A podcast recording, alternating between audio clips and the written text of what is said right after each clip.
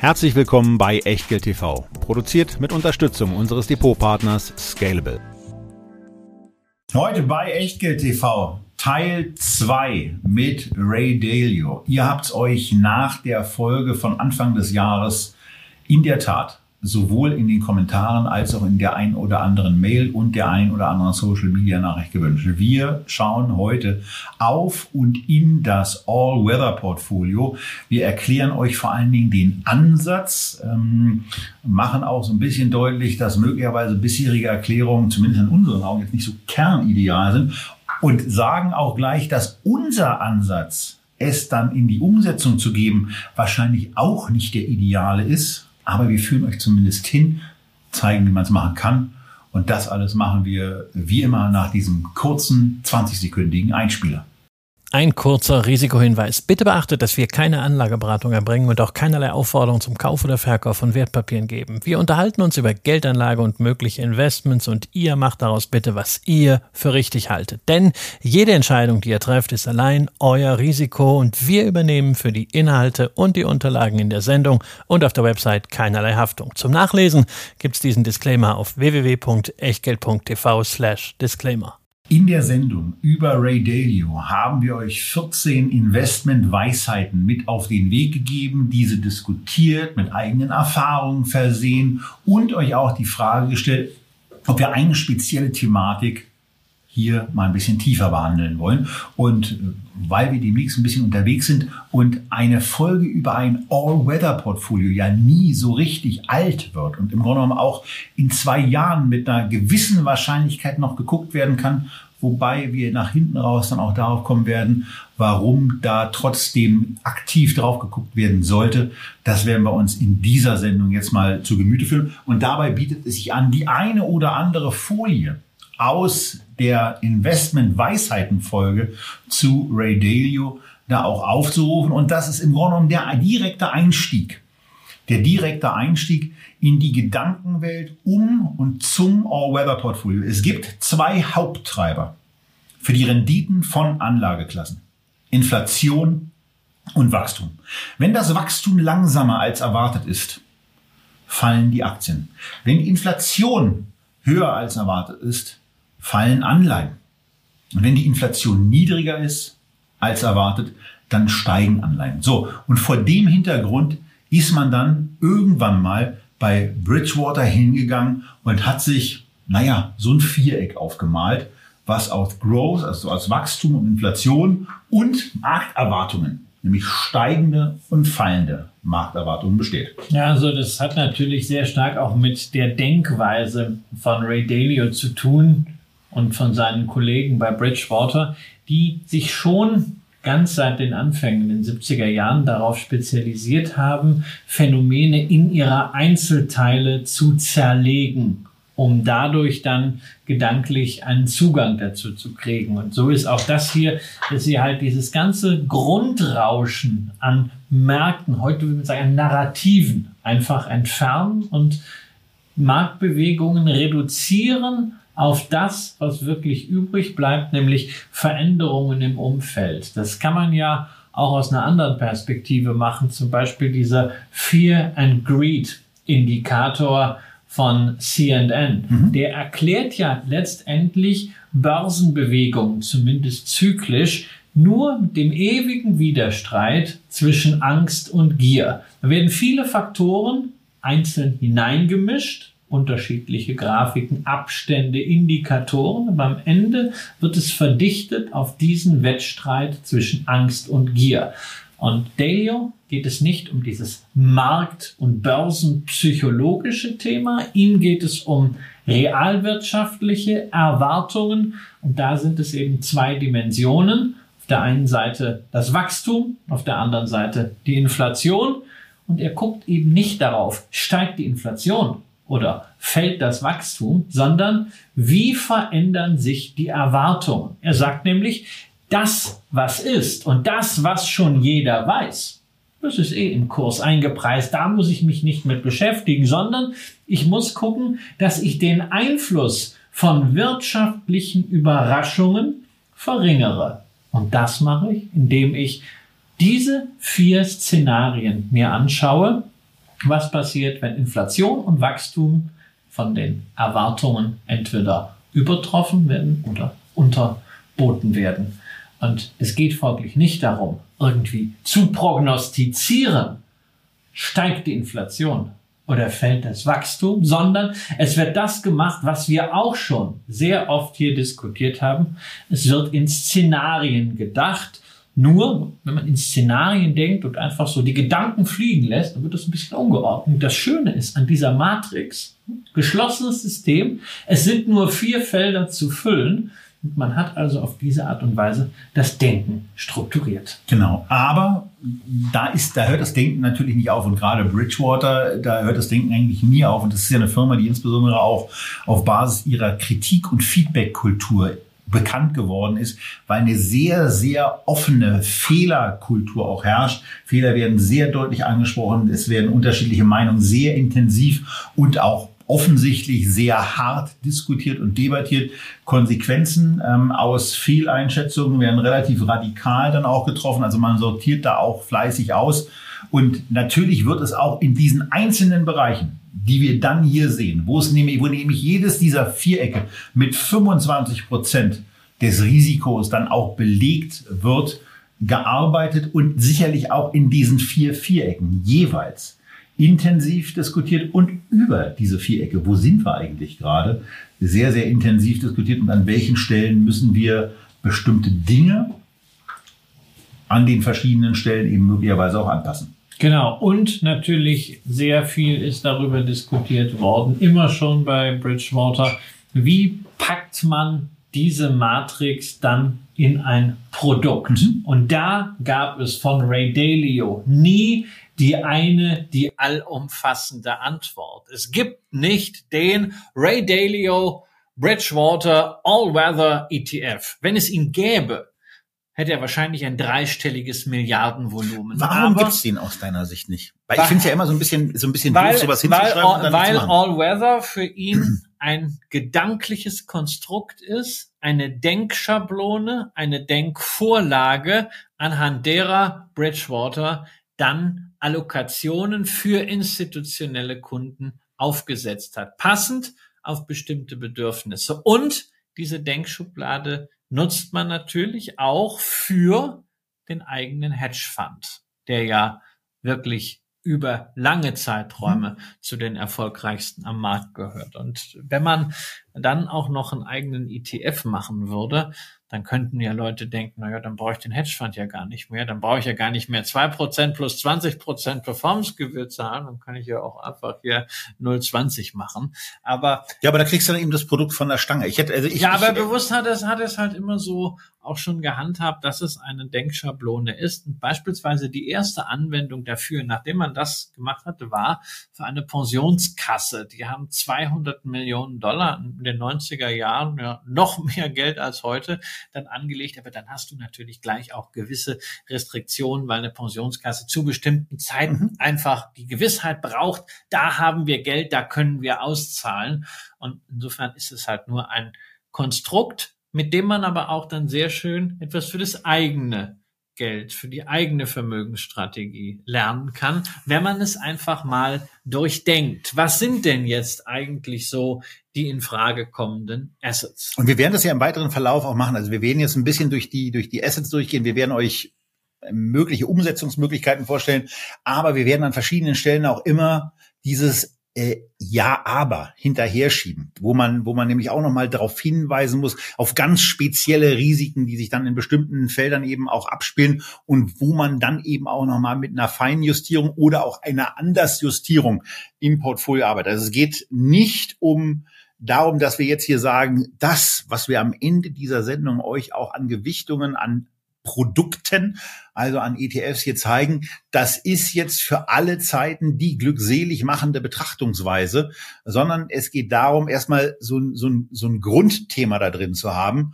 Und viele von euch sind dann im Zweifel zwar auch in der Lage, das für spezielle Szenarien und auch Anlagesituationen ja. anzupassen. Aber uns ging es eben darum zu sagen, was wäre denn, wenn man jetzt einfach mal sagen müsste, so ist es und ähm, wir wollen halt kein Musterportfolio. Nee, bringen, ist es an der Stelle ganz bewusst. Wir wollen nicht zeigen, wie ihr diese Denkschablone nutzen könnt. Und da werden wir an der einen oder anderen Stelle auch natürlich drüber diskutieren, weil wir eben unterschiedlicher Meinung da mal sind. Aber gehen wir doch mal konkret rein. Ja, zunächst mal vielleicht in das Szenario, was uns allen immer am besten gefällt. Wachstumserwartungen steigen. Genau. So, brauchen wir nicht drüber zu reden, was da gut ist. Aktienmärkte, klar, profitieren davon immer. Aber Ray Dalio hat noch drei andere Assetklassen genannt. Genau, weil Commodities brauche ich in so einer Situation, also sind in so einer Situation praktisch, weil man eben nicht zwingend weiß, dass Aktien jetzt auch da das allein selig machende sind. Deswegen sind Commodities mit dabei. Und, und weil vielleicht nicht jeder weiß, was Commodities sind. Insofern, erklär uns das. Rohstoffe. Also was braucht ihr? Wenn, wenn, wenn man Wachstum hat und wenn man optimistisch ist, dann baut man neue Straßen, man baut neue Häuser, man baut neue Infrastruktur. Ähm, naja, und dafür braucht ihr eben Rohstoffe. Da braucht ihr die Materialien für. Da man braucht ihr Erze, Kupfer, Kohle, Öl und so weiter. All das wird, wird benötigt. Und dann ähm, ist es eben auch eine Möglichkeit, in Commodities zu investieren und dann in die wirklichen Commodities, nämlich in die Rohstoffe, in die Rohstofffutures und so weiter. Aber das ist ja nicht alles, denn wenn Wachstum da ist, dann ist auch was anderes da. Dann brauchen Unternehmen Geld. Das können sie sich zum einen am Kapitalmarkt holen. Ja, das können sie am Kapitalmarkt machen. In Form von Aktien? In Form von Aktien oder eben in Form von Anleihen und folglich, ja, auch Anleihen und zwar insbesondere Anleihen von Unternehmen und generell etwas riskantere Anleihen kommen dann gut an. Risikoprämien gehen nach unten, Kurse steigen tendenziell und deswegen sagt Dalio Unternehmensanleihen. Corporate Credit nennt er das. Die sind in dem Szenario auch eine gute Anlage, genauso wie die etwas riskanteren Staatsanleihen, nämlich nicht die von den etablierten Ländern, sondern die von den Emerging Markets, Emerging Credit, also Staatsanleihen aus Schwellenländern, die dann, wenn der Risikoappetit zunimmt, ebenfalls profitieren. So, und wenn wir jetzt, wenn wir jetzt in diesem Wachstumsszenario bleiben, aber dummerweise feststellen, dass sich Markterwartungen verändert haben, dann ändert sich auch die Aufstellung in einer solchen, in einer solchen Herangehensweise. Dann sagt man nämlich, naja, wenn das dann, wenn die Markterwartungen zurückgehen, dann will man möglicherweise Aktien ähm, erstmal gar nicht mehr haben, sondern sagt, dann möchte ich ganz gerne wissen, was mich am Ende einer bestimmten Laufzeit erwartet. Und da geht's dann um nominell verbriefte Bonds, also um stinknormale, festverzinsliche Schuldverschreibungen. Beste Bonität, wichtig an der Stelle, da sind wir dann eher... Genau, bei Markterwartungen gehen zurück, die Angst vor Nervositäten äh, steigt und damit auch das Sicherheitsbedürfnis äh, steigt. Und äh, weil man da eben noch ein anderes Sicherheitsbedürfnis hat und vielleicht in so Phasen nicht zwingend immer weiß, wie wird eigentlich das Thema Geldentwertung an der Stelle weitergehen, sind auch sogenannte Inflation-Linked Bonds, also inflationsgeschützte Anleihen, eine zweite Komponente in diesem Viereck Wachstum bei fallenden Markterwartungen. Ja, da gehen wir jetzt schon bei der Inflation, können wir gleich dort weitermachen. Genau. Was machen wir, wenn die Inflation steigt? Wir erinnern uns, ja, dass und die Erwartung an Inflation steigt. Das ich glaube, das, das war wirklich dein geilster ist, Call. In das in ist das Szenario Ende zwanzig zwanzig, ja. ähm, wo Mega. wir unter anderem Inflationsprodukte vorgestellt haben. Wir haben damals über genau eben diese Inflation-Linked Bonds gesprochen und sogar über ein Produkt, mit dem man die Inflationserwartung handeln konnte. Wenn ihr euch erinnert an den Luxor Inflation Expectations E T F, der das quasi Aufgeld von Inflationsanleihen gegenüber klassischen Anleihen handelbar macht im Rahmen einer richtig komplexen Long-Short-Strategie. Aber das war damals das Produkt der und das, Stunde. Und das ist total praktisch, ja, dass man sich mit der Komplexität dann gar nicht beschäftigen musste, sondern man genau, hat, man eine, hat damals man hat noch sechs, keine ein Alpha, alphanumerisches, sechsziffriges oder was auch immer, genau. sechs Zeichen, die man als W K N eingeben muss. Das ist von der Komplexität überschaubar. Ja, man und hat damals, hat man es gab damals keine Zinsen und du hast damals, sagen wir mal, Cash Ersatz ganz gut wegpacken können damit und hast durch diese steigende Inflation etwa sechs, sieben Prozent gemacht. Da kann man immer sagen, ein bisschen wenig. Ja, mit ein wenig habe ich viel mehr gemacht. Ja, aber das ging ja damals darum zu sagen, okay, was kann ich denn machen, um mein Cash ein bisschen gegen Inflation und zu schützen? Und hinterher sind alle reich. Genau, da hat es ganz gut funktioniert. Ansonsten, wenn Inflation steigt, auch das haben wir damals in ja. der Inflationssendung dann zwanzig einundzwanzig ja. gemacht, klar, das ist der Moment für Rohstoffindizes, für Rohstoffpreise. Da hat man dann insbesondere bei Öl und äh, bei den Eisenerzen, bei den Metallen gesehen, dass die Preise anziehen. Ähm, und dann sortiert er da ebenfalls Emerging Credit ein. Den sehe ich da das jetzt fand ich ein bisschen nicht, überraschend. Nicht unbedingt bei steigender Inflation. Das ist dann eine sehr kurze Phase, in der man das macht. Und wir werden gleich sehen, äh, das wird ja relativ komplex. Wir werden ja. das ja auch noch ein bisschen ja, vereinfachen. Aber dann haben wir noch ein Szenario, ein Szenario, wo wir uns ja jetzt vielleicht schon so ein bisschen drauf freuen, nämlich dass Inflationserwartungen fallen. Wir haben ein bisschen was davon gesehen dieses Jahr. Die Erwartung ist auch runtergegangen. Inflation ist für viele nicht mehr so das Thema. Und demzufolge Aktien, ja, die mhm. haben profitiert dieses Jahr.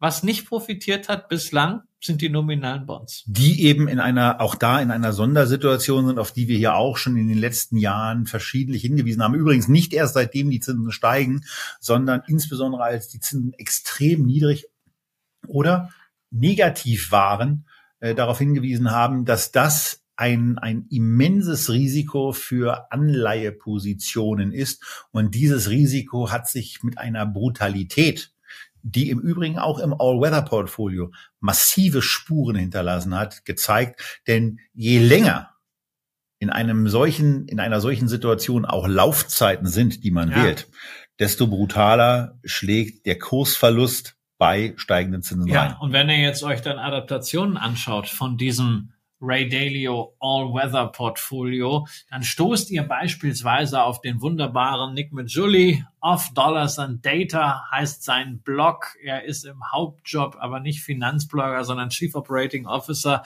bei Ritholtz Wealth Management, einer Vermögensverwaltung in den U S A. Und er stellt da mal seine Interpretation vom All-Weather-Portfolio vor. Ähnlich wie wir es ja auch machen. Und da sind es eben, das war ja über Jahre hinweg, und es ist ja toll, dass Nick das nach wie vor in der Form raushält, über Jahre hinweg hat man in den U S A gesagt, hey, Anleihen, wenn ich die habe, dann möglichst lang, weil die steigen ja möglichst lang. Das ist dann der sogenannte T L T, die Long-Term Bonds, der iShares U S Treasury zwanzig plus E T F. Und zwanzig plus steht am Ende dafür, dass wir Laufzeiten von über zwanzig Jahren haben. Und durch den Laufzeithebel, haben wir mehrfach in den Anleihensendungen hier erklärt, ist ein solches Produkt abgestürzt wie eine Meme-Aktie. Und da wurde über ein Jahrzehnt Zinsen und Kursgewinne innerhalb von achtzehn Monaten ausgelöscht. Und das ist, wir, wir kommen beim Anleiheteil gleich noch drauf. Also wo wir, wo wir auch bei der Vorbereitung wirklich sehr, sehr intensiv darüber diskutiert haben, äh, gesagt haben, im Leben hätten wir doch in einer bestimmten Marktphase vor zwei oder drei Jahren nicht in Anleihen investiert. Also können wir auch deswegen ja. sagen, weil wir es sowohl bei Echtgeld T V als auch in verschiedenen anderen Formaten, in denen, für die wir tätig sind, immer wieder gesagt haben, dass das Chance-Risiko-Verhältnis von Anleihen in einer Form katastrophal war, wie wir es eben nicht gesehen haben bisher, und zwar nicht nur in unserer Lebenszeit, sondern, netterweise gibt es dafür ja auch historische Daten, also, sondern in allem, was man bisher hatte, gab es das nicht, dass es Negativzinsen, also Kosten dafür, dass jemand auf dein Geld aufpasst, entrichten muss, sondern normalerweise kriegt man eben Geld dafür, und wir sind jetzt wieder zurück in dieser Normalität.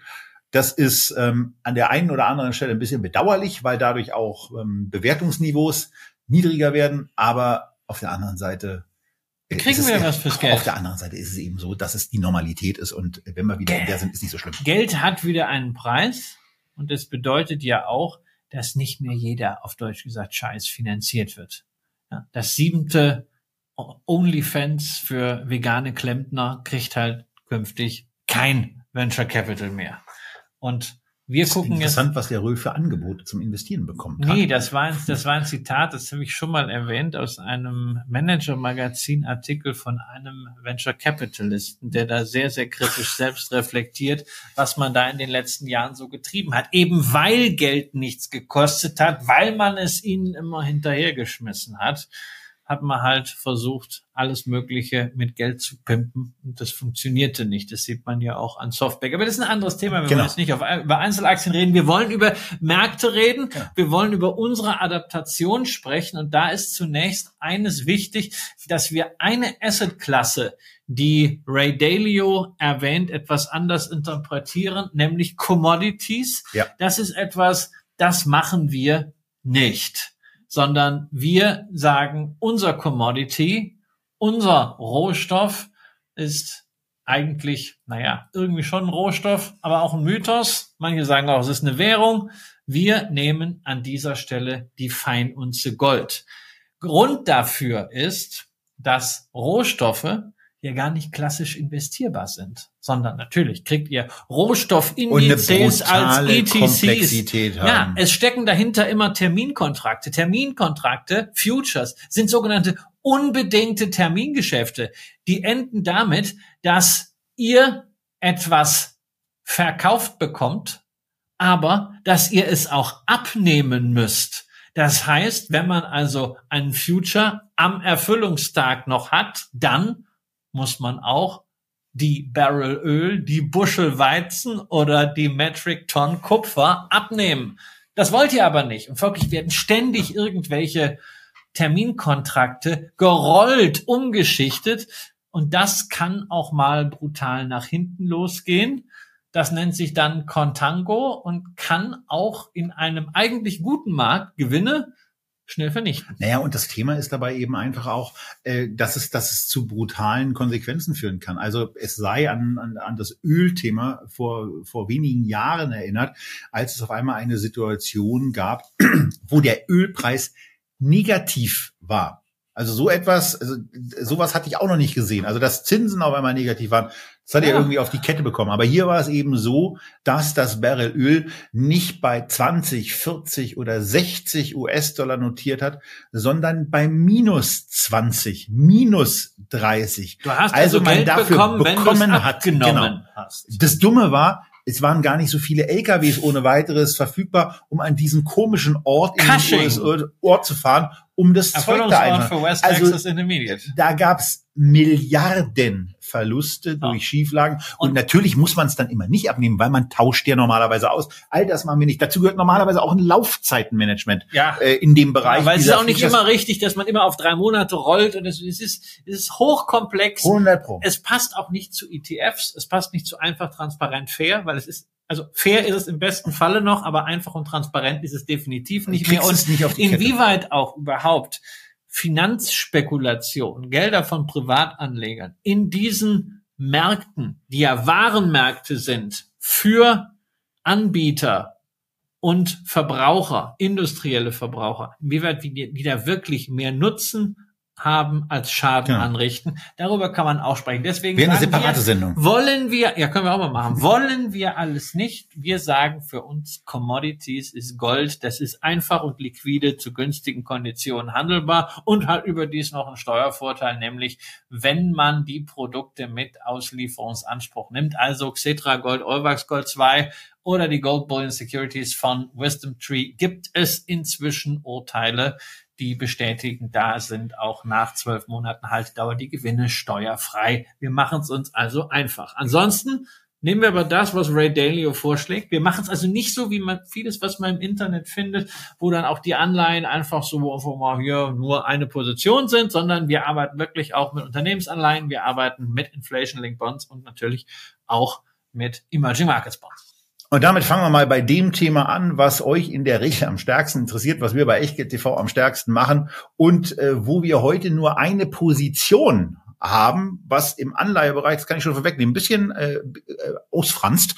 Ähm, wir nehmen hier aber mal das äh, das eine das eine Investment, was wir kürzlich auch in der Sendung hatten, wollen aber diesen Teil auch mit der Investmentweisheit, die hier ganz gut passt, beginnen.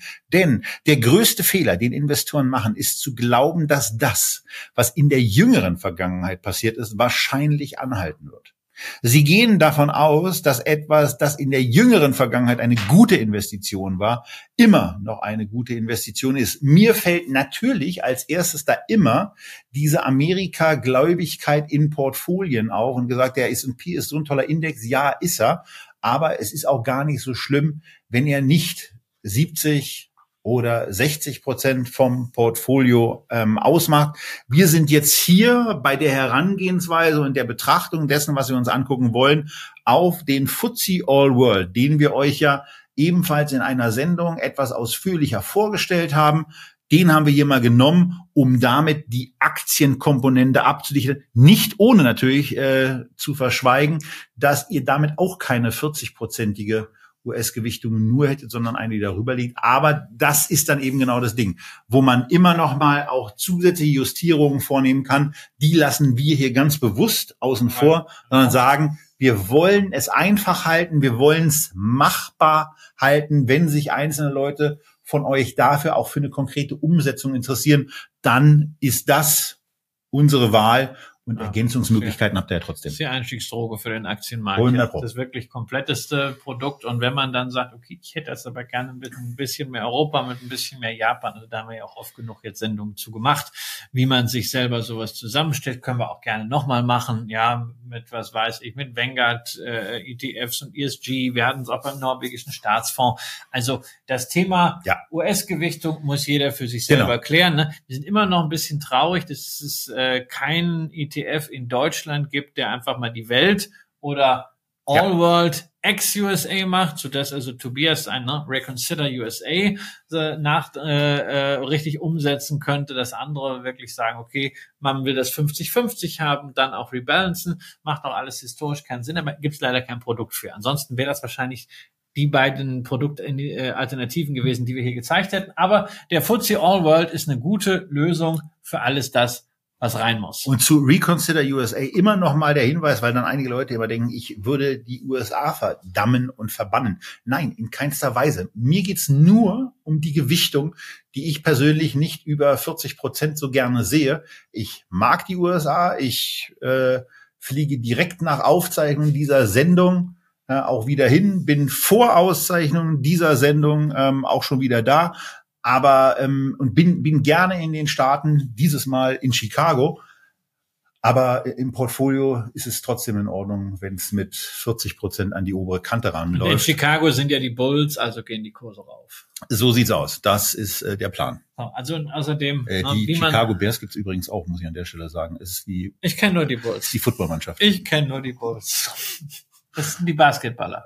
Die Bears sind das Footballteam. Okay, aber die, äh, die Bulls, Basketballer die sind die Bullen. Sind, ja, ja, die werden nämlich jetzt äh, gesponsert von einem Unternehmen, was wir letztens in der Sendung diskutiert haben. Das kann nur Six sein. Das ist in der Tat auch Six. Ja, aber heute wollen wir ein bisschen mehr darüber sprechen, wie man den Anleihenanteil, der ja Ray Dalio sehr wichtig ist, ähm, ein bisschen mehr ausdifferenzieren kann.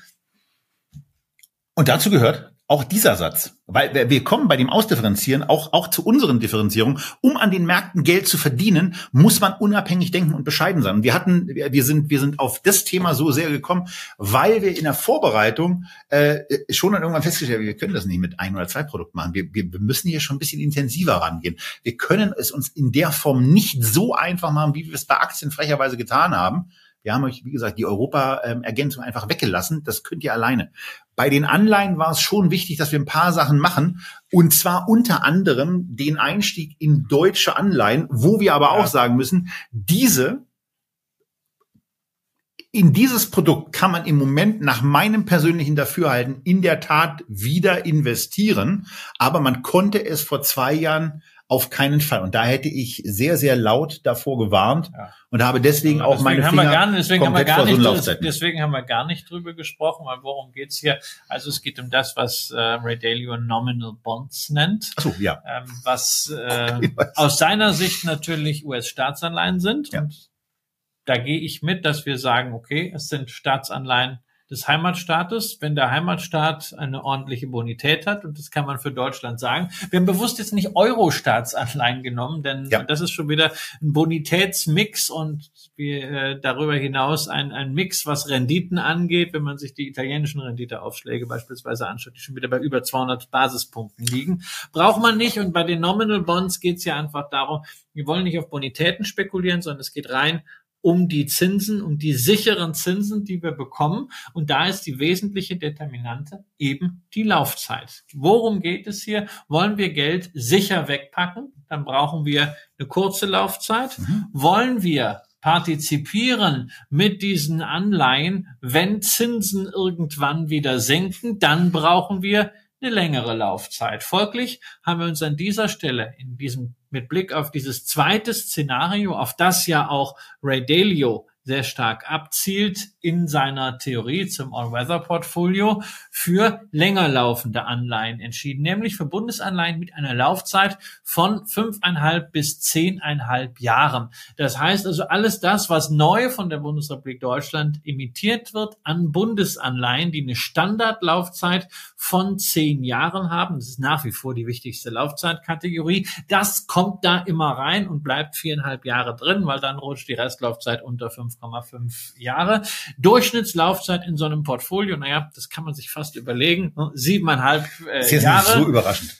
Effektivverzinsung, es sind nur in Anführungszeichen zwei Komma acht Prozent, das ist wenig im Vergleich mit den U S A. Weil wir bei der Zinskurve hier in Deutschland schon noch eine Besonderheit haben, dass kurzfristige Zinsen höher sind als langfristige. Und dass wir insgesamt in der Kurve natürlich unter den Amerikanern liegen, wo wir ja die fünf Prozent jetzt gesehen haben, wie sowohl am kurzen auch. Ende als auch am langen Ende. Ja, Griechenland hat dieselbe Rendite wie die U S A, habe ich auch äh, gesehen. Und wir sehen gleichzeitig hier, wenn wir uns diese Anleihen anschauen, das Risiko, wie der Zinsanstieg tatsächlich auf die Kurse durchgeschlagen hat. Denn jahrelang ging das schön gemütlich bergauf. Anfangs sogar noch mit Zinsen, am Ende war es dann nur die Kursgewinne, ja. weil das Renditeniveau am Markt immer weiter gefallen ist. Und dann seit Anfang zweitausendzweiundzwanzig, als die Zinsen rasant gestiegen sind, spiegelbildlich, wir haben euch diesen Zusammenhang oft zuletzt anhand der iBonds erklärt, von iShares ging es runter, zwanzig Prozent Rücksetzer mit Anleihen. mit Anleihen. Und zwar nicht mit irgendwelchen Mittelstandsanleihen oder Junkbonds, sondern mit deutschen Staatsanleihen. Und zwar nicht, weil die Bonität angezweifelt wurde, sondern rein wegen des Laufzeithebels. Und wenn ihr das, wenn ihr das äh, auch nochmal auf Deibel komm raus ausreizen wolltet, dann gibt's da natürlich auch aus Österreich ein Papier, mit dem man noch spektakulärer Buchverluste erzielen konnte. Buchgewinne, wenn man, wenn man, wenn man am Hochpunkt gekauft hat, wahrscheinlich in diesem und auch in dem Leben eurer Enkel. Aber man kann es zweimal vererben. Ja, ja, man, man, das, das ist also Masse eine, hundert, eine hundertjährige Anleihe, die von, äh, glaube ich, über hundertsechzig oder hundertvierzig ja. gefallen ist. Also wo man auch sagen kann, da ist man, da ist man mit diesen äh, fünfeinhalb bis zehneinhalbjährigen Anleihen noch verhältnismäßig gut gefahren. Aber es zeigt eben wunderbar das Risiko bei vermeintlich sicheren Produkten. Genau, aber es ist natürlich hier auch eine ganz klare Aufgabenzuordnung an diese Anleihe. Wann soll die Geld bringen? Nämlich dann, wenn Zinsen sinken. Mhm. Ray Dalio hat ja dieses gesamte Grundkonstrukt vom All-Weather-Portfolio in einer Welt gemacht mit seinen Kollegen, als nicht vorstellbar war, dass man mal gar keine Zinsen hat, dass Zinsen negativ sind. Man hat immer hier gedacht, Zinsen entwickeln sich so halbwegs zyklisch. Aber nun sind wir beim Niveau von zwei Komma acht Prozent in der Eurozone und da können Zinsen auch wieder sinken. Und in dem Fall kehrt sich das natürlich um. Genau. Nun haben wir als zweites aber auch das Thema gehabt, dass es ja, dass es ja Inflation schon als Thema geben kann. Und insbesondere in, in einer solchen Phase sollte es dann eben auch etwas sein, wo man das Ganze dann inflationsunabhängig in irgendeiner Form begleiten kann.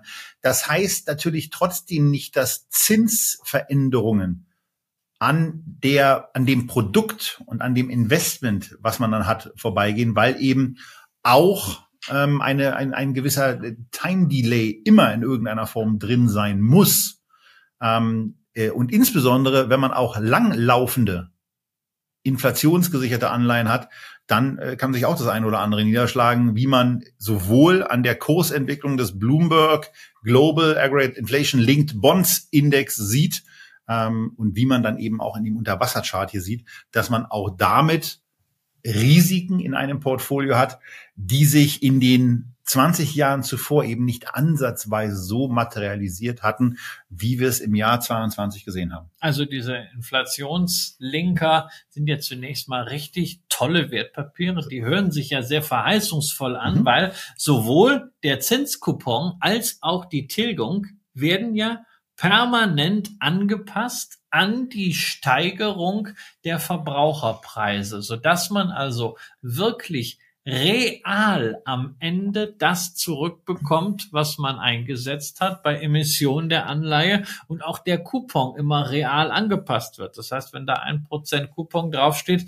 und die Teuerung ist sechs Prozent, wird das eins Komma null sechs dann eben sein, um genau diesen Effekt auszugleichen und das dann auch jedes Jahr entsprechend aktualisiert. Das ist eine großartige Idee.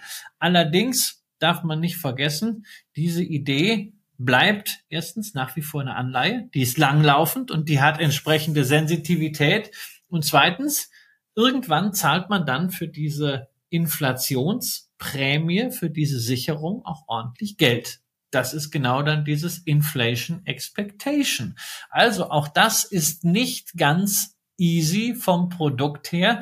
Dazu kommt, dass das Angebot an Inflationsanleihen hier in der Eurozone doch eher etwas überschaubar ist. Also es gibt auch einen Euro-Inflation-Linked-Bond-E T F. Da haben wir dann vierundvierzig Prozent Frankreich und siebenundzwanzig Prozent Italien. Man ist also wieder mal so äh, beim Club Med mit dabei. Möchte man vielleicht nicht. Deutschland hat nur einen sehr, sehr geringen Anteil. Deswegen haben wir uns für diese globale Interpretation entschieden, wo natürlich wieder die U S A vierundfünfzig Prozent, man kann nicht alles haben. vierundfünfzig Prozent haben U K, Großbritannien zwanzig Prozent. Das ist eine relativ hohe Gewichtung für dieses Land, verglichen mit dem, was wir in Aktienindizes haben. Frankreich, Italien und dann erst kommt Deutschland. Also diese fünf Länder haben dann neunzig Prozent. Erklärt natürlich auch ein bisschen die Wertentwicklung der Vergangenheit. Wir profitieren da bei einem globalen Index mit starkem U S-Anteil natürlich vom U S-Dollar, der während dieses Zeitraums, den wir uns anschauen, von zweitausendvier bis jetzt, also fast zwanzig Jahre, per Saldo von eins Komma dreiundzwanzig Euro U S-Dollar auf eins Komma null fünf Euro U S-Dollar sich bewegt hat. Ja. So, dann sind wir, dann sind wir im Grunde auch schon beim dritten Teil dieser Aufzählung, wie man dann Rentenmärkte abbilden kann. Und da sind wir wieder bei Bloomberg, da sind wir wieder global unterwegs und da sind wir wieder bei einem aggregierenden Index äh, angekommen.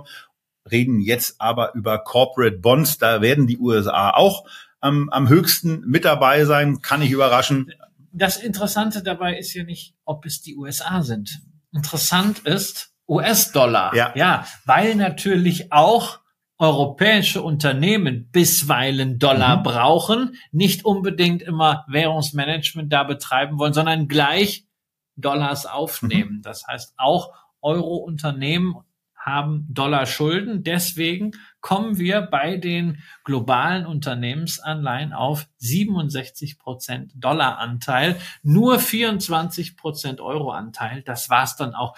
Die anderen Währungen spielen eigentlich keine Rolle. Es sind vier Prozent Pfund drin, drei Prozent kanadische Dollar, weniger als ein Prozent japanischer Yen, weniger als ein Prozent Schweizer Franken. Aber auch das erklärt wieder diese Stabilität in jüngster Zeit.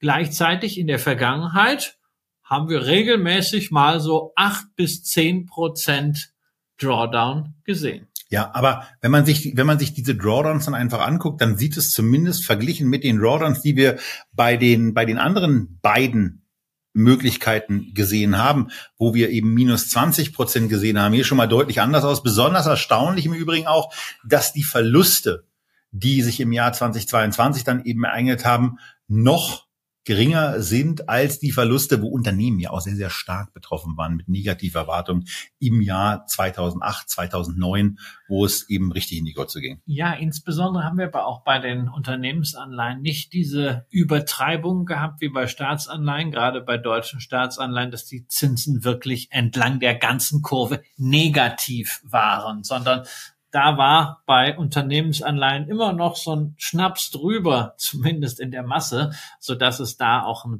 gewisse Bremse gab nach unten und gerade natürlich in den letzten Wochen der U S-Dollar auch recht stark und der hat das dann ein bisschen aufgefangen. Und last but not least sind wir dann bei den Emerging Market Bonds angekommen, die von der Wertentwicklung her eine herausragende zeigen, auch damit die anderen Wertentwicklungen deutlich hinter sich lassen und eben bei einer, bei einer Wertentwicklung auf Basis hundert investierter Euro angekommen sind von einem Wert von um die dreihundertdreißig und wo man auch sieht, dass man sich bei den Rückschlägen, die es dann auch immer mal gab, a, in einer Bewegung zwischen den Corporates und den deutlich stärker verlierenden Staatsanleihen und auch Inflationslinkern befindet, also irgendwo so mittendrin, äh, diese deutlich stärkeren Amplituden, die man insgesamt hat, also hier sind es immerhin so eins, zwei, drei, vier, fünf, sechs, sieben, acht deutliche Ausschläge jenseits der zumindest mal fünf Prozent Marke, was bei Anleihen dann ja auch schon mal was ist, äh, wo so Renditen von einem oder zwei, ja, zwei Jahren selten, aber von einem Jahr zumindest aufgezählt werden, ist schon mal eine eine Besonderheit. Und vor dem Hintergrund muss man dann aber auch sagen, mit Blick auf die Wertentwicklung, dass das zumindest auch von der Wertentwicklung gut bezahlt wurde. Wichtig ist halt, dass wir hier nochmal darauf hinweisen, es geht hier nicht um Anleihen in Lokalwährung, sondern das sind Hartwährungsanleihen von Emerging Markets Staaten. Interessant auch die Zusammensetzung dieses Index. Wir kennen von Emerging Markets Indizes immer diese China-Lastigkeit, dann so ein bisschen Taiwan dabei, Südkorea ist bei M S C I dabei, bei F T S E nicht, ja, und dann kommt so ein bisschen noch so Reste, so ein bisschen Brasilien, ein bisschen Indien und so. Das ist nicht so das, was wir als breit diversifiziert bezeichnen, weil eben sehr viele Schwellenländer Aktienmärkte nicht oder nicht ausreichend investierbar sind in dieser Masse. Es gibt dann vielleicht mal ein paar Aktien, so wie in Vietnam oder Türkei, auch relativ schwierig zu investieren. Bei Anleihen sieht das eben anders aus. Die Anleihemärkte sind viel größer, sodass wir hier auch mehr Auswahl haben und nahezu alle Schwellenländer emittieren auch Dollaranleihen. Und dann haben wir hier also nur so vier bis fünf Prozent bei einzelnen Ländern, haben dafür aber dann Länder vorne wie Mexiko, wie Saudi-Arabien, Türkei, Indonesien, China, Brasilien, alle so mit vier, fünf Prozent. Aber wenn man so sagt, okay, da haben wir zehn Länder mit vier, fünf Prozent, bleibt ja immer noch eine Hälfte. Ja, und dann kommen tatsächlich auch dann die afrikanischen Staaten ähm, entsprechend geringer gewichtet. Aber es ist eine sehr, sehr breite Emerging Markets Position, was natürlich auch wieder Ray Dalio entgegenkommt, der sich ja sehr häufig sehr positiv zu den Wachstumsaussichten in Emerging Markets geäußert hat. Was wir auf der Risikoseite nicht vergessen dürfen, die durchschnittliche Laufzeit der Anleihen in diesem Index momentan ist elf Komma sechs Jahre. Das Upsi. heißt, da ist ein gigantischer Hebel drin in beide Richtungen. In den letzten fünf, sechs Jahren hat sich das ziemlich rausneutralisiert. War, ist per Saldo nicht vom Fleck gekommen, aber man kann natürlich auch sagen, wenn man sich die Rendite anschaut, die ist acht Prozent da drin. Also nochmal fünf, fünfeinhalb Prozent auf das, was wir im U S-Dollar sehen bei U S-Staatsanleihen. Das zeigt auch das Chance-Risiko-Verhältnis hier. Ja, und man muss ja eben sagen, also jetzt, du hast diese diese Jahre äh, des, na, Sichtung will ich nicht sagen, aber zumindest des, ja, Stagnation, des, nicht, sagen wir des Nichtwachstums, der Stagnation angesprochen, äh, wo man eben auf der anderen Seite jetzt, nachdem sich ja, nachdem sich ja dieser Zinserhöhungszyklus dann abgespielt hat und vermutlich einen größeren Teil der Wegstrecke schon hinter sich hat als noch vor sich, also würde ich zumindest hoffen, ähm, dass damit natürlich auch für das für das Portfolio, wo ja dann Zinsen auch mit angehäuft werden, wieder mehr Chancen bestehen als Risiken da zu sein scheinen. Genau, darüber hinaus wollen wir nicht vergessen, wir haben diesen J P Morgan Emerging Market Bond Index genommen, weil er der umfassendste ist und weil er derjenige ist, für den wir auch die zwanzig Jahre History haben. Es gibt inzwischen auch eine Ableitung von diesem Index, die nur das Laufzeitband ein bis fünf Jahre beinhaltet, also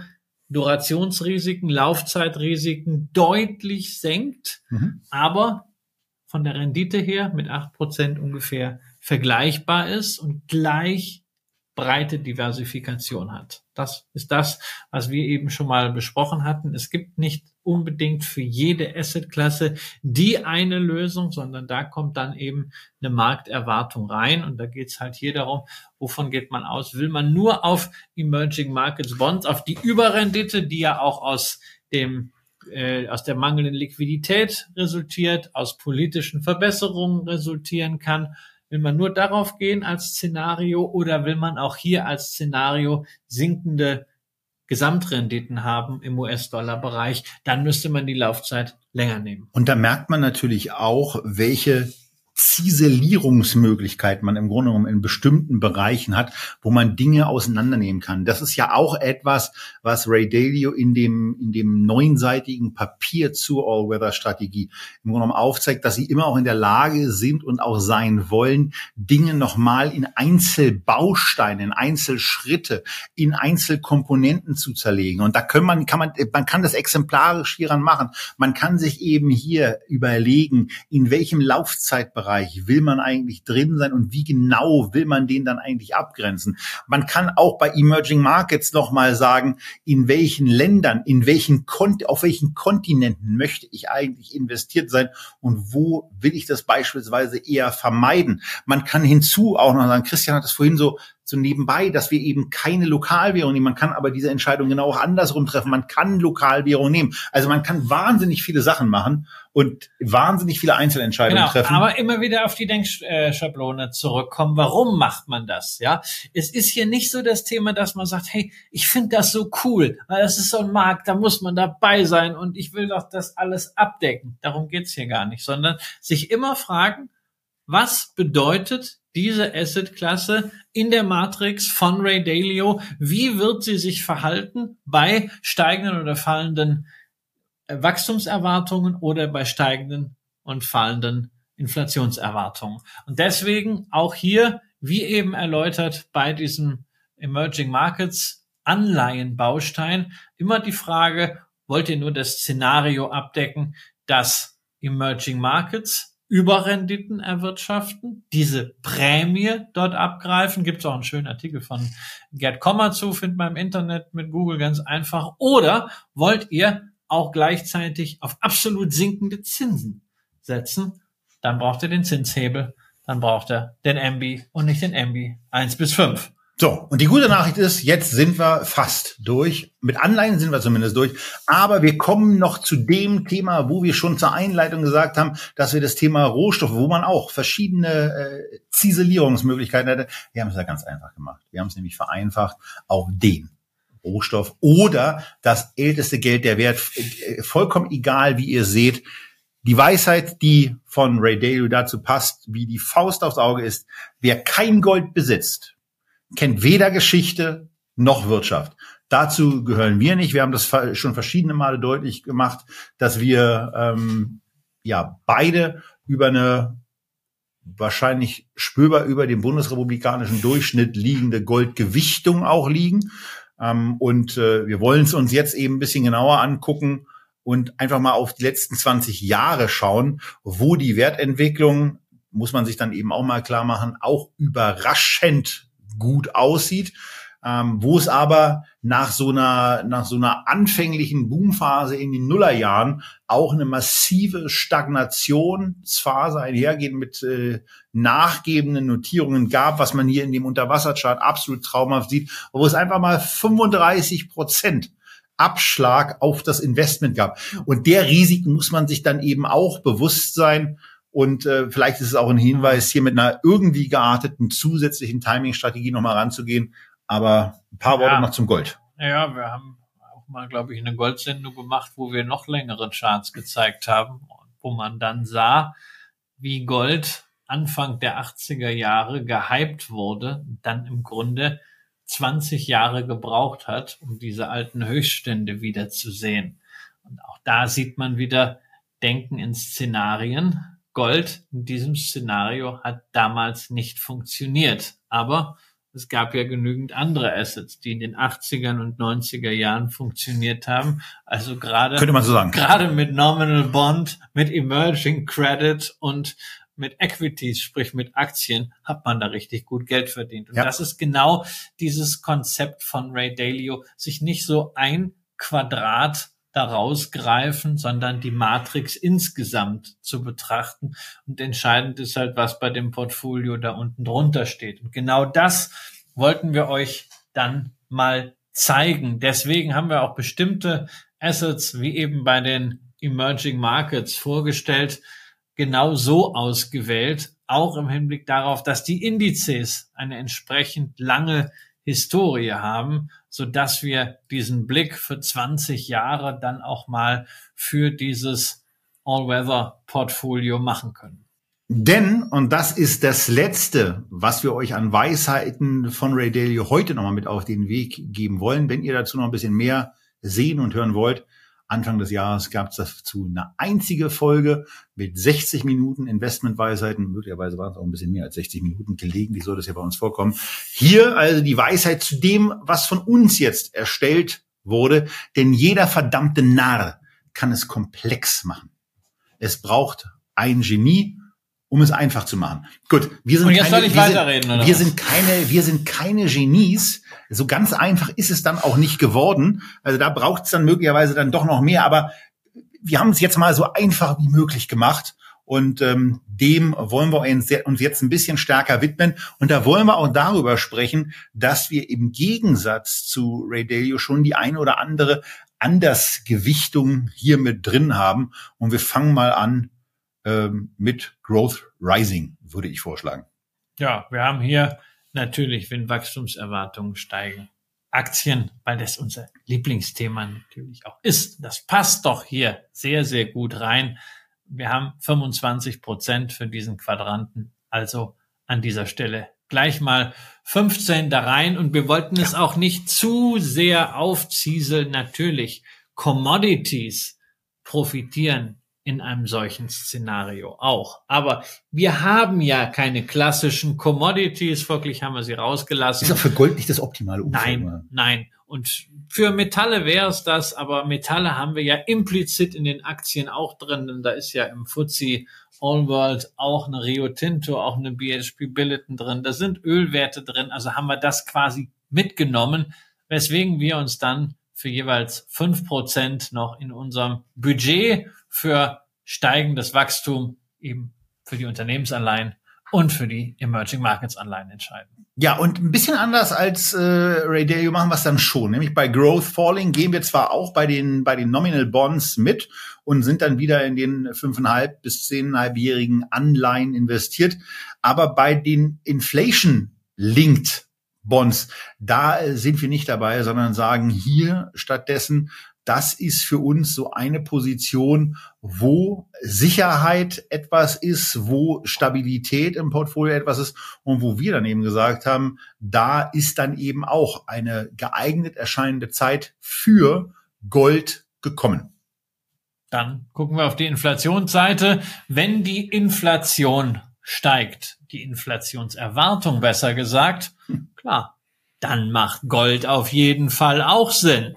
Aber generell macht es Sinn, dann in Sachwerte ja. zu investieren, folglich auch in unternehmerische Sachwerte. Damit sind wir wieder bei Aktien, die dann ebenfalls zehn Prozent bekommen, bleiben fünf Prozent übrig. Und da gehen wir tatsächlich auf die Inflation-Linked Bonds, denn genau das ist die Phase, wo diese Inflationsversicherung an der Börse Geldwert bezahlt wird und man diese Prämie hat, wie beim Inflation Expectation E T F dann sichtbar wurde. Genau. Und was was wir eben auch haben, also was man, also da sieht man dann eben auch, bei dem einen sind dann eben fünfzehn Prozent Aktien, bei dem anderen sind zehn Prozent Aktien, wo man dann eben auch auf eine Sache hinweisen kann. in einer Detailbetrachtung ist es dann möglicherweise auch immer wieder ein E T F, der für dieses spezielle Szenario das besser geeignete Produkt sein könnte. Ja, aber dann ist es eben nicht mehr einfach und dann müssten wir hier äh, achtundzwanzig, naja nicht achtundzwanzig, aber müssten wir zumindest mal drei verschiedene Aktien-E T Fs, die für die drei von uns vorgesehenen Phasen eben geeignet, am geeignetsten wären, eintragen. Und das ist ja dann das Gegenteil von einfach, sondern dann ist es eben wieder komplex. Inflation Falling bleibt noch da. Das, da gehen wir dann ähm, ausnahmsweise mal vollkommen äh, konform mit Ray Dalio, sagen Aktien und Anleihen, wie seine Gewichtung, wie die, wie die Gewichtung vom Team Bridgewater dann aussehen würde, wissen wir natürlich nicht. Das ist ja betont, ja, auch da oberflächlich gehalten. Es hängt ja auch wieder vom Kunden ab. Genau, wir haben es ein bisschen, bisschen feingesteuerter gemacht. Wir sind aber auch ähm, an dem Modell orientiert mit jeweils fünfundzwanzig Prozent reingegangen, kommen dann aber insgesamt mit sechs Positionen aus, wovon Gold mit zwanzig Prozent sicherlich eine Überraschung ist, dass es dann zwanzig Prozent eben sind, weil das äh, also, ja eben eben schon etwas ist, was ja, bleibt, wahrscheinlich nicht so viel dann, haben. Es bleibt dann unter dem Strich, obwohl wir es wirklich, wie sagt man so schön, bottom-up gemacht haben, wirklich eine ganz simple Regel, ja. vierzig, vierzig, zwanzig, Aktien, Anleihen und Gold. Könnte auch quasi sagen, eine sechzig vierzig modifiziert. sechzig vierzig Strategie ist ja auch so ein Klassiker. sechzig Prozent in Aktien, vierzig Prozent in Anleihen. Kann man momentan viele Artikel lesen, dass sechzig vierzig tot sein soll, dass es nicht mehr lohnt, weil es jetzt diese Drawdowns gab. Und genau diese Artikel hätten alle vor drei Jahren erscheinen müssen, als es keine Zinsen gab. Da konnte man sagen, sechzig vierzig in der Form mit Aktien und langfristigen Anleihen macht keinen Sinn, wenn dann Aktien und Cash, zumindest die Durationsrisiken vermeiden. Aber jetzt macht es natürlich wieder Sinn, denn jetzt gibt es wieder Zinsen und in diesem All-Weather-Portfolio spielen Zinsen auch eine besondere Rolle. Es geht hier nicht um diese Begeisterung für Aktien, die uns ja auch innewohnt, sondern es geht rein um eine Denkschablone, um Vermögen zu verwalten. Das Schöne ist, weil diese Indizes eben nicht nur durch E T Fs verbrieft werden, sondern auch eine entsprechend lange History haben, können wir uns zumindest mal anschauen auf Indexbasis. Die E T F gibt es noch nicht so lange, aber die Indizes auf Indexbasis, wie sich denn ein solches All-Weather-Portfolio mit diesen Gewichtungen in der Vergangenheit verhalten hätte. Wobei eins natürlich klar ist, Rebalancing. Man kann das nicht einfach laufen lassen, zwanzig Jahre, und irgendwann sind die Gewichtungen komplett verzogen. Dann hast du hinterher dann doch achtzig Prozent Aktien, ja, bei der Performance die Aktien hinterher hingelegt haben, sondern Rebalancing. Wie rebalanced? Wir haben es jetzt hier in diesem Beispiel ganz einfach gemacht und immer zum Jahreswechsel rebalanced, also kalkulatorisch die Ausgangsgewichtungen wiederhergestellt, haben jetzt auch nicht mit Steuern, Kosten oder sonstigem herumgetrickst, sondern es geht einfach nur darum, einen Trend zu zeigen. Und dieser Trend ist sehr, sehr eindeutig. Das Portfolio All Weather aus sechs Assets nach Ray Dalio läuft relativ sukzessive nach oben. Sehr geringe Schwankungen. Die Finanzkrise beispielsweise, die nimmt man kaum so wahr. Das sind marginale Drawdowns. Auch danach kam ja einiges an Krisenphasen. Man merkt es nicht wirklich. Erst dann, als die Zinsen gestiegen sind, sieht man mal, weil auch Parallelaktienmärkte gefallen sind im Jahr zwanzig zweiundzwanzig, einen kleinen Datzer nach unten. Aber vor allem, wenn man es mal mit dem F T S E All World vergleicht, sieht man den Vorteil dieser All-Weather-Konstruktion. Es ist einfach eine deutlich stetigere Entwicklung. Und es ist vermutlich einfach ein Wohlfühlportfolio. Und äh, auch da nochmal, mit ganz großer Wahrscheinlichkeit wären wir ab dem Zeitraum von zweitausendsechzehn bis, ja, vermutlich so in dem Bereich jetzt, nicht in fünfeinhalb bis zehneinhalber Anleihen drin gewesen. Das ist schwer vorstellbar. Richtig. Aber wir müssen es ja in irgendeiner Form trotzdem darstellen, weil wir können ja rückwirkend äh, dann ja, nicht irgendwie sagen, sagen wir so gemacht. hätten wir es gemacht, ja. ähm, sondern wir wollen ja etwas zeigen, was wir völlig unabhängig von einer von einer Nachbetrachtung mal zusammengestellt haben.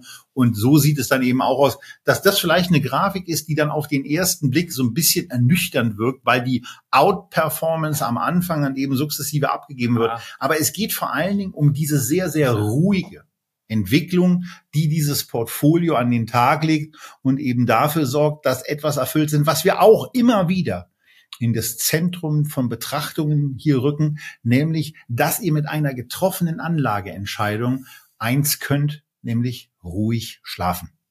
Und das kann man hier auf jeden Fall.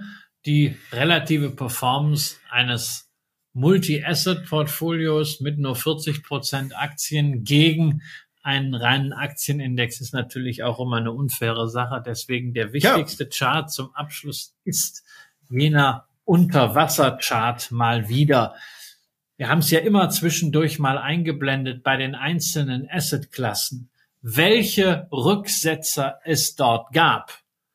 Bis zu fünfzig Prozent in den Aktienmärkten während der Finanzkrise.